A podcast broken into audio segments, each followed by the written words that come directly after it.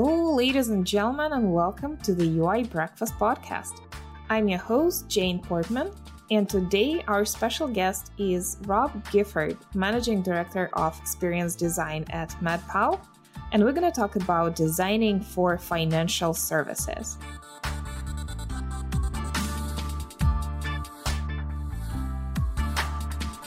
This episode is brought to you by Userlist a lifecycle messaging tool for SaaS companies.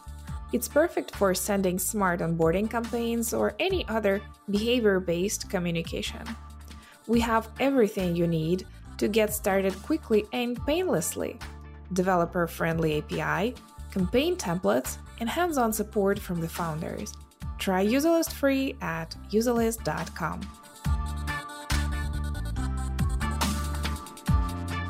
Hey, Rob. Hey, Jane. Glad to be with you today.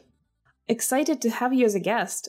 Before we get started, well, at first, I'd like to acknowledge that we've had at least two of your colleagues on the show before. That's Amy Bucher and James Christie. So that's some talent pool you have there at MadPow. And uh, tell us about your background story. What you do and what do you do for the team? Yeah, I work on the experience design team uh, here at MadPow. So, experience design at MadPow, we're, we're a design agency. We have multiple different de- design practices. Um, you talked to James and, and Amy about some of those. So, experience design is, is think about that as UX at you know MadPow. It's that digital product design from information architecture creating flows and all the way wireframes to, to visual design. So really kind of thinking about a specific touch point and how you're going to design that experience. So I helped to lead that team with some others and then also lead projects for MadPow. So MadPow as a consulting company, we're often on you know, three or four month projects or even longer, multiple different disciplines, just kind of being embedded in, in a company, uh, a lot of Fortune 500 companies. And I tend to lead some of those um, in the financial space. Tell us more about your daily life and uh, how exactly you get involved in the client projects and why exactly did you decide to focus on, you know, financial industry as one of your core expertise fields? Is that the majority of your work? Yeah, so my background is in healthcare and financial services. So prior to MadPow, I was designing for healthcare for the maybe five or six years before I joined here. And MadPow has you know two primary focus areas, two verticals we designed for healthcare and finance. So I started started out doing some healthcare work here. I still do that, the occasional healthcare project, but sort of just kind of you know sort of found my way into designing for some of these financial companies we work with, companies like USAA and Fidelity and Liberty Mutual, so insurance companies, large financial institutions. And, and, you know, once you start designing, wrapping your head around some of those challenges and problems, it kind of, be, kind of becomes easier to solve the next one or find themes and patterns. So I've just kind of continued uh, working with a lot of those clients over the last three or four years.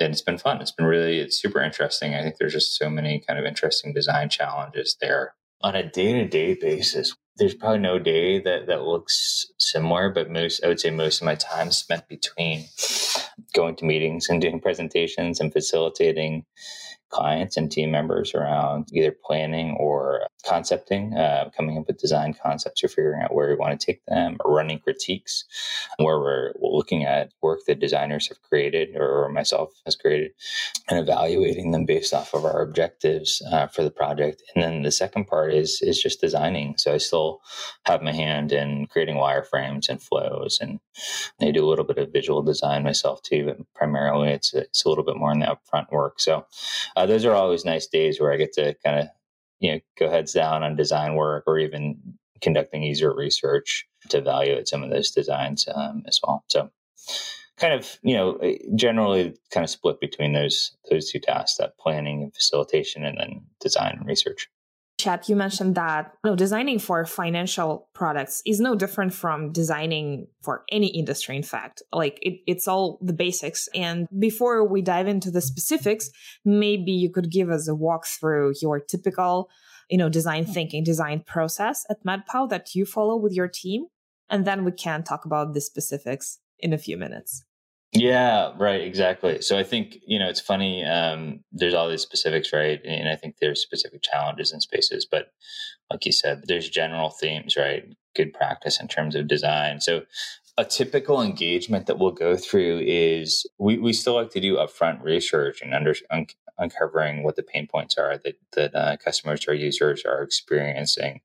In some cases, if there's no experience, that might mean going out and researching, uh, just interviewing, you know, folks and seeing what's important to them, uh, seeing how they're solving those problems right now, doing some ethnography. But if there is an experience, we do some of that. But we also, uh, you know, we'll do interviews to figure out what's important for these users, how they've made decisions on what to use. But we'll also one thing I'm a fan of is is finding some type of MVP to test early on, right? So often the easiest MVP is the current experience if there is one. So watching somebody interact with that and give feedback and kind of think aloud as they're doing that. Another thing we do here, you know, I think that's probably not super rare, but another thing we do at MadPow, and I know you talked to Amy potentially about this, is uh, we try to apply the psychology of behavior change to to um, our projects. So what that means is that we try to leverage frameworks and uh, concepts that are validated by evidence and research. And there's so much research that's happened in psychology, consumer behavior, and, and, and to be honest, in MadPow, we're drawing from a lot around to health psychology to understand behavior and what drives behavior. So we, we use a model called the COM-B model, which leads to an understanding of how behavior is created. So I think some of your users might be familiar with like BJ Fogg, who has his own framework, but the COM-B model is actually uh, based out of I think researchers in London came up with it, but it's really looking at you know behavior being a function of capability so people's ability to do the behavior or the opportunity they have to, to do the behavior and the motivation to do it. And there's m- multiple different facets of motivation opportunity and capability. So when we do some of those upfront research uh, interviews or ethnography we look at it in terms of you know, which one of those three variables are lagging in terms of the behavior we want people to engage with while they're using the, the systems and platforms that we're designing, but also kind of what they want to engage with too. So we look at sort of where the friction is there uh, between those three different dimensions. So all that to say is that we we like to ground our work in a solid research understanding of the user and then go into um, pretty quickly into concepting. So we'll often we'll do like a design sprint where we'll collect all of that information, present out research findings, and then quickly move into ideation. So based you know, we'll do some problem framing activities, synthesize that research, figure out what is it that we're actually solving for, and come up with some design principles, which is something I you know, personally like to, to incorporate into every project, which will guide the solution and make help us make decisions around the solution. And then we go into ideating. So then sort of opening it back up again to everybody's good ideas and creative ideas around, you know, how we solve these problems and achieve our experience objectives with some guidance around these frameworks have kind of pulled together. So from there, we'll we'll often you know have a bunch of different concepts that resonate with people. We'll do kind of a structured activity where we critique and vote on different parts of those concepts that everyone's sketched out together. And we'll go and test those and get feedback from users and see how they resonate with them. So I'll often learn a lot really at the beginning of that process. We'll even sometimes test multiple sort of divergent or competing concepts against each other. So it's really all about going wide, you know, starting with a really clear understanding of, the user, then going wide in terms of testing different ideas, and then choosing one and evolving it throughout the rest of the project, kind of chunking it out into different components and different areas that we can kind of focus on for a series of weeks. And, you know, after we define a, a, a smaller subset of the experience, bring it into wireframes, higher fidelity wireframes, or even visual design, sometimes going out and back to users and getting feedback from them. So it's iterative, but we're also, you know, chunking out the experience that the, the key problems that we're focusing on. And a lot of times for a typical project with us, we will, um, you know, we'll take it up to the point of design or work with developers to start to implement it. But we'll have the sort of a client team kind of come along with us as we do the work so they can kind of you know one give us feedback and we can you know leverage all of their great thinking that they've probably done already around the work but then they can also take it and run with it as they um, you know after the engagement's over and sort of be the owner of that experience uh, as it goes into development Thanks for giving us a sneak peek behind the curtains and how you work. To be entirely transparent, what kind of projects do you find yourself implementing most often? Is that like you know, stockbrokers dashboard for super advanced users or somebody for, you know, customer facing that a typical average Joe would use in their everyday life? Yeah, we do a lot of end consumer, end user work. I'm going to say at least half of it is in the insurance space. So, you know, hopefully I'm not losing too many of your, your listeners by saying that, that you know, it's, it's, it doesn't sound super interesting, but I always find it really kind of fascinating. So this is, you know, these are use cases around getting a quote for insurance, no matter what type of insurance that is, adjusting your policy, understanding how to use it if you ever need to use it. And then there's, you know, we do a lot of work in benefits uh, selection. So you know, in the U.S. we have you know, private health insurance, so a lot of work needs to go into helping people select the right insurance, the right level of insurance, um, you know, for them and their family, and then sort of understanding what they can do with it too. And, and typically, there's a whole kind of dashboard experience around that, and an onboarding experience around that. So those are some of the primary use cases we deal with. We also do a lot with you know financial institutions, investment companies, um, helping people save for retirement or figure out how much to to um, you know, put away for college and whatnot uh, for the kids. So I would say most of it's insurance, but a lot of it's you know some other components of it are really around that investment strategy for people. To the outsider, it seems like you'd be, you know, designing dashboards all day long. Is that the feeling you have, or is there much more behind the scenes that we don't even think about when it comes to financial apps?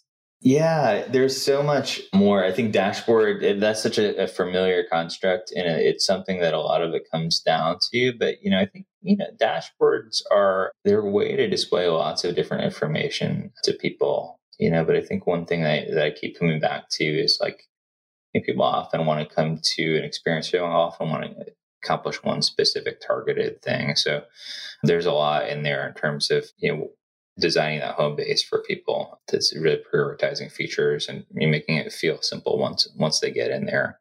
You know, oftentimes we find it's you know that people people don't want to interact with their insurance company. But if you think about how often you interact with your auto insurance or your um, or home owner's insurance, is probably not often. It's probably only when there's a couple things that have gone wrong. So, your prioritization is is a key in terms of those dashboard experiences. The other part is I would say there's two other parts to it. One is getting your quote. So so figuring out like the shopping process basically.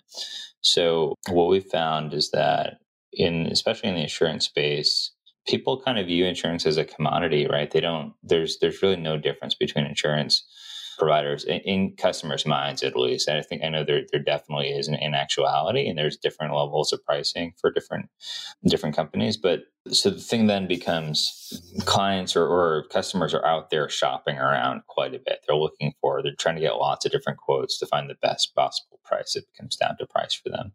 So we have to really think about that shopping experience. So a lot of it is that upfront, like how does somebody, how do we get a price to somebody as quickly as possible? Uh, which is really challenging in a in a domain where a lot of these companies have been around for 50 60 100 years and they previously before the internet before e-commerce they're really relying on people to interact with brokers or some type of in-person experience where they're you know they have somebody explaining all the details to them. They maybe have more consumers or users have more let's say patience and attention span because if you think about the conversations you have with people you're willing to spend more attention with that person you're willing to spend more time with them. But online when you're shopping or you're finding information your attention span just shrinks dramatically. So you need to kind of translate that in-person experience to something that's extremely short and extremely efficient. In doing that with uh, some companies that are, you know, have more of a legacy of an in-person experience and maybe aren't you know, you don't take a user first uh, approach to product development, it can be very challenging. And there's a lot of different ways that we, we work with companies to do that. So, you know, I think I'm by a way of answering your, your question. I think there's there's definitely that dashboard home base experience, but a lot of it is also kind of before that experience, which is is the shopping and onboarding uh, process. That's really fascinating because we we only think of you know financial tools as, an everyday app that you'd open, but the way that quotes work is probably has much more you know impact on the conversions and everything that really matters to the institutions you work for. So it's really awesome. Tell us how you find the balance between between you know step by step simplification and uh, large numbers and uh, versus information density and you know see everything at a glance at once you know i imagine that must be pretty hard to find. Yeah that's a great great question. That's like a core question that we often have to answer in each project. Okay so here's I'll try to explain my my perspective on this. When i think of i'm going to go kind of theoretical for a second. When i think of user experience and, and making frictionless ex- experiences, making things feel easy for people. I think of effort, right? The, the amount of effort somebody has to put into the experience to get what they want. And that effort can come in multiple different forms, right? The effort can come into cognitive effort of like, you know, I'm at the screen, I don't know what to do, I'm overwhelmed, so I feel confused. That effort can also come into the form of just time. I have to spend a lot of time. This is a tedious process. I have to click through multiple screens. But each click or each screen might be easy in and of itself. It's just a long drawn out process. And so that that kind of gets to that dichotomy of information density versus kind of sequentially stepping things out. Know, so you can imagine an information dense screen, you know, being the quickest experience in that you know somebody who knows what they're doing somebody who's a power user has used this thing multiple times goes in there just quickly fills out a bunch of questions that are all on the same screen, or they quickly find data that's exactly what they're looking for in the place where they expect it, right? So they don't, they're not troubled by seeing lots of information because they know exactly where on the screen to find it because they've been there before. But your new user, your, your user who's either unfamiliar to a space or coming to an application or a website for the first time, that data density is often going to compete with, or it's, it's going to incur a lot more effort from them. It's gonna it's gonna be counterproductive if you want to simplify things, and that's because they don't know what to focus on uh, at the beginning. Right? They need you to kind of serve things up for them. They need things stepped out a little bit more. If you have two or three or four questions, you know, or, or more in a lot of cases, then they're gonna you know, they're kind of one, they're going to feel overwhelmed, and two, they're just going to, you know, it's going to be harder for them to actually, you know, think through what you're what you're asking them. And similarly, when you're presenting information or data or visualizations to them, it's going to you know, they're just going to be confused as to where to find the information they're looking for. So the way that I think about sort of negotiating that trade-off between you know stepping things out making but but you know making them feel, be longer versus making them be shorter and having multiple you know multiple pieces of information lots of different pieces of information on a single step. But i think about that as you got to go back to what user you're designing for. Are you designing for somebody who is coming to this thing for the first time? If that is the case and i think it's you know, needs to be stepped out much more sequentially. So that's where i think of like the insurance quotes for example, or maybe a specific calculation around how much you're you should invest for your children's education, for example, because that might be something that you're doing, you know, one or two times, then you make a decision on it. And for those, when we start to employ in a lot more data density, the, that's really where we're, we're uh, designing for more power users, users who are coming in and using an application you know, every day or multiple times per week. And they're going to remember where things are. They're going to remember how to get through things. And a lot of it's going to end up being muscle memory to them. So you can kind of sort of incorporate a little bit more complexity or a lot more complexity in what they're designing for. And I'll give you an example of this. A couple years ago, I designed an insurance quoting tool for, it had two parts to it. it had, it was the end user who's going to go online and, and fill out an insurance quote and just to get a price and see what the uh, what the policy was. And then the other side of it was a lot of people still want to call up to a call center and get a quote by talking to a human uh, who would then have an application right kind of on their on their browser uh, and be filling out the same information that that, that person would be online, uh, but they would be running it through their systems and just kind of t- speaking it back to the customer and kind of explaining what, what what the price was and what was offered in the policy the initial design brief, we went into it said, "Hey, it's got to be the same system. It's got to work for both. You know, it's got to work for both uh, user groups, the the people and uh, the, the, end consumer and the call center agents who are uh, running the quote on their own. They they were sitting in a big room. They just did these did this you know, twenty times a day." And we basically said, you know, that's that's probably not the best approach. We, you know, there's vastly the amount vast amount of difference between the knowledge um, and the skill that, that, that each and one of these users is bringing to the table, and we have to design it differently. So the end experience we had for the the consumer ended up being a very sequential flow where we asked one question at a time. We had a lot of visuals. We had you know a lot of tooltips explaining uh, things and a little bit more copy, kind of embell not embellishing, but kind of exposing the meaning of different questions and, and kind of explaining it a little bit more the call center agents were completely you know they were they were completely annoyed by that that design because it slowed them down so much and they often wanted to jump around to different questions to be able to navigate you know the conversation as it came up in all its different forms with different people.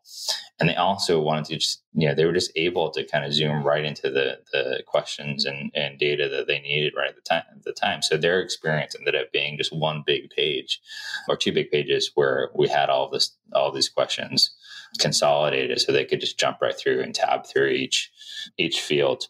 So much more of a focus on efficiency there for for users who are very experienced and then more on explanation and hand holding for the users who are using it one time.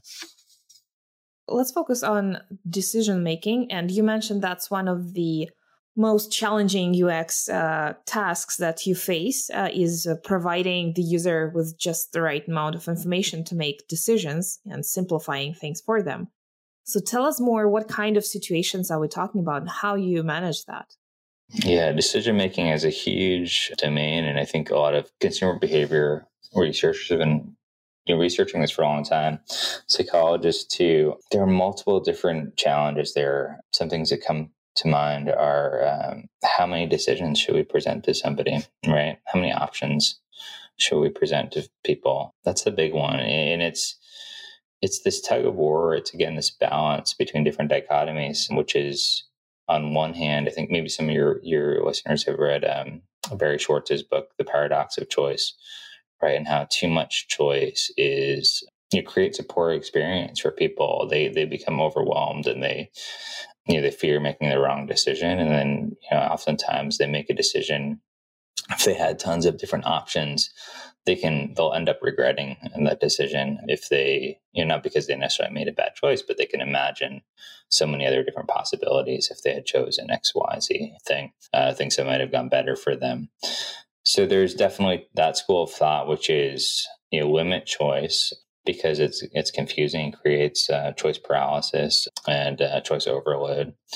And then on the other end of the spectrum there's and so you might say, okay, well, let's just not give people choice, right? Because it's confusing and it, it causes uh, potentially these different experiential qualities that are, we don't want people to have. But on the other end of the spectrum, people need choice. People need a sense of autonomy in their life, right? So that people need a sense of control. And this goes to one of the um, psychological uh, frameworks that we use at MadPow called um, self determination theory. So basically says that people are motivated by a number of factors. There's you know two or three core factors, but one of those is a sense of autonomy. So how much control do you have personally in the work or the, the decisions that you're making or the you know the experience that you have? And so I think that that definitely bears true when you're designing choices for people in a in a sort of digital environment.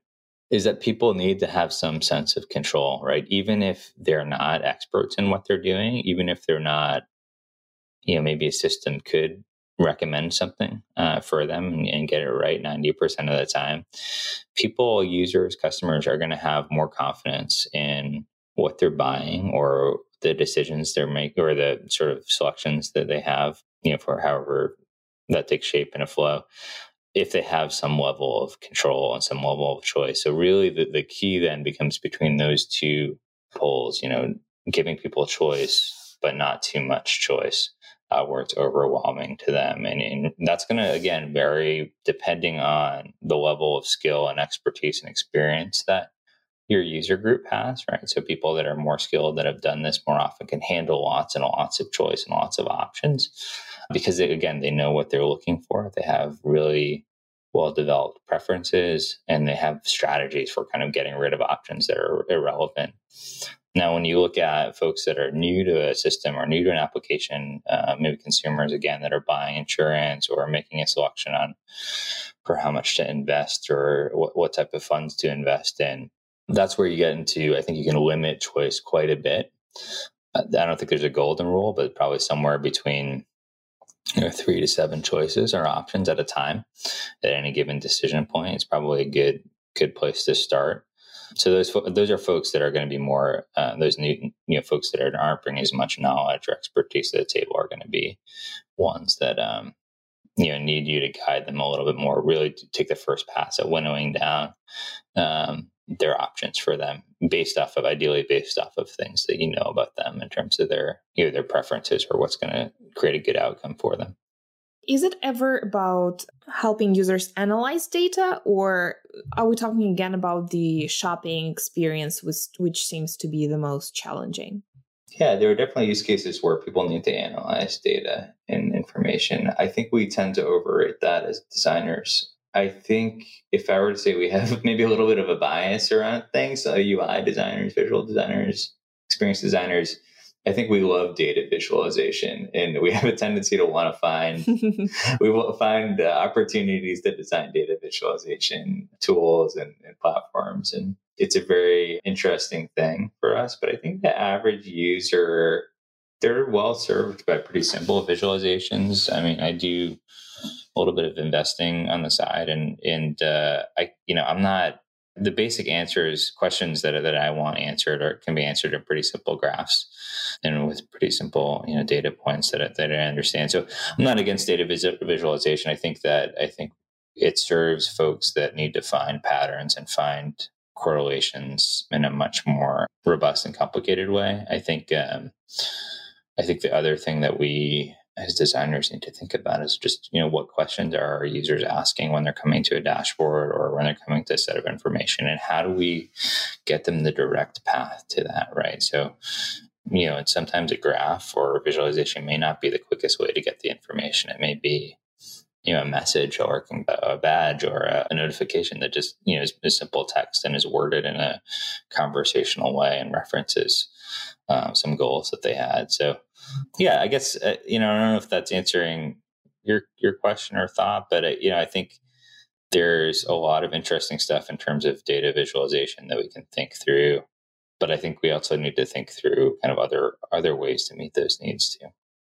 Are there any products uh, out there? Maybe I don't know banking apps, anything else that uh, that you have used personally that really inspire you as a design example in the financial industry?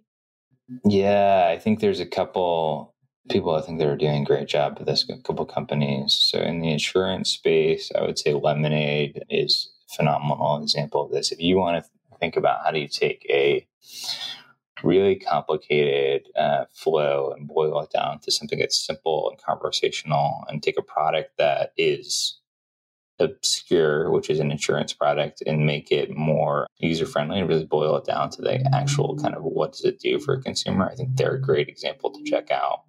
Another one, you know, I think on the financial side, there's a couple. I mean, there's so many that are coming out personal finance apps that are um, you know, hitting the market. I think there's you know, Betterment is a great one in terms of striking that right balance between being conversational, but also visualizing data and like letting you kind of model out just different scenarios.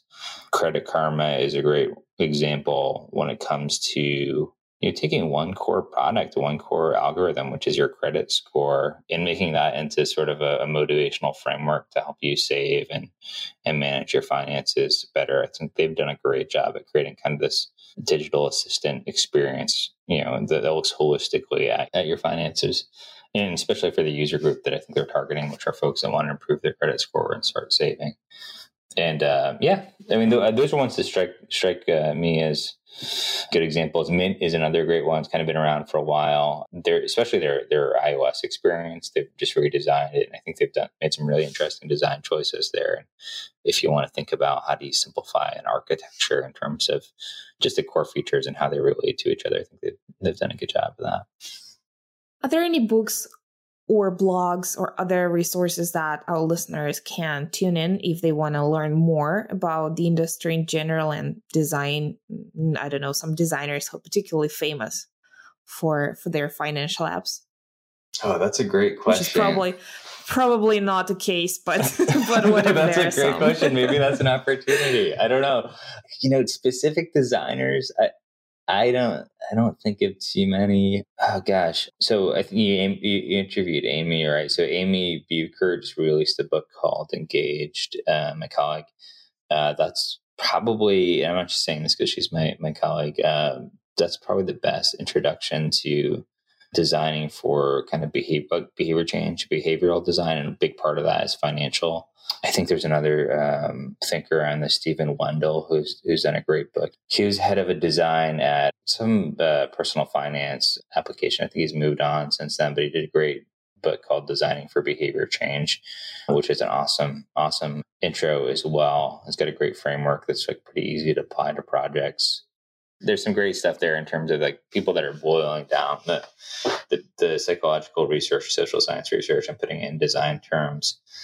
You know, we you know we do a lot of stuff on this. If people you know are interested, in, you know, definitely encourage folks to check out our work at MadPow. We we run a financial experience design conference every year uh, in October. You know, so that was remote last year.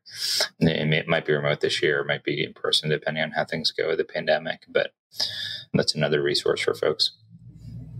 Once we're talking at about MadPow, uh, where can people find you online, your agency online, and are there any particular assets on the website that people should pay attention to? Yeah, so you can find us at madpow.net. Can find me uh, at Twitter at our gifts and on LinkedIn uh, as well. Um, Gifford UX is my personal website.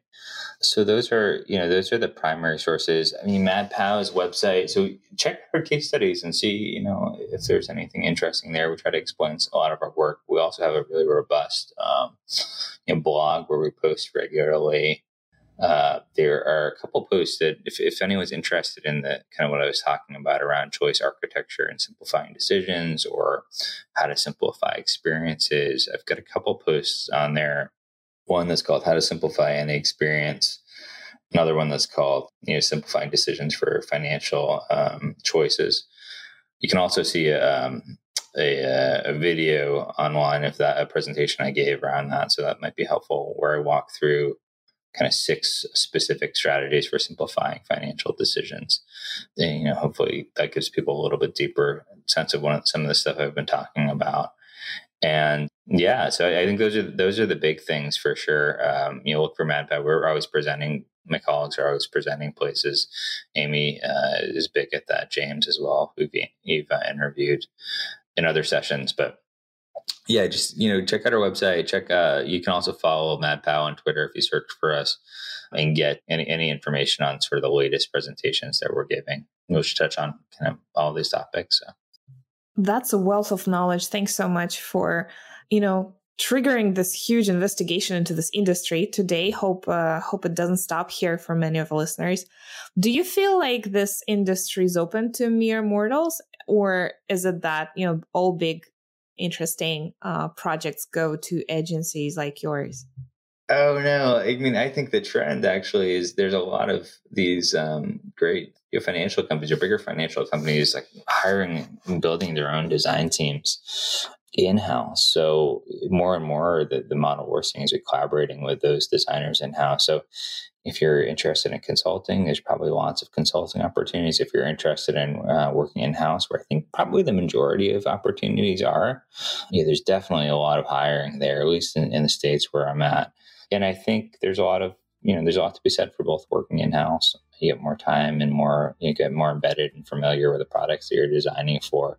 There's a lot of opportunity there too. Awesome. Thanks so much for joining us today, Rob. Oh, thanks for sharing your wisdom and uh, good luck with your projects. Thanks. It was a pleasure, Jen. Wonderful. Have a great rest of your week. You too.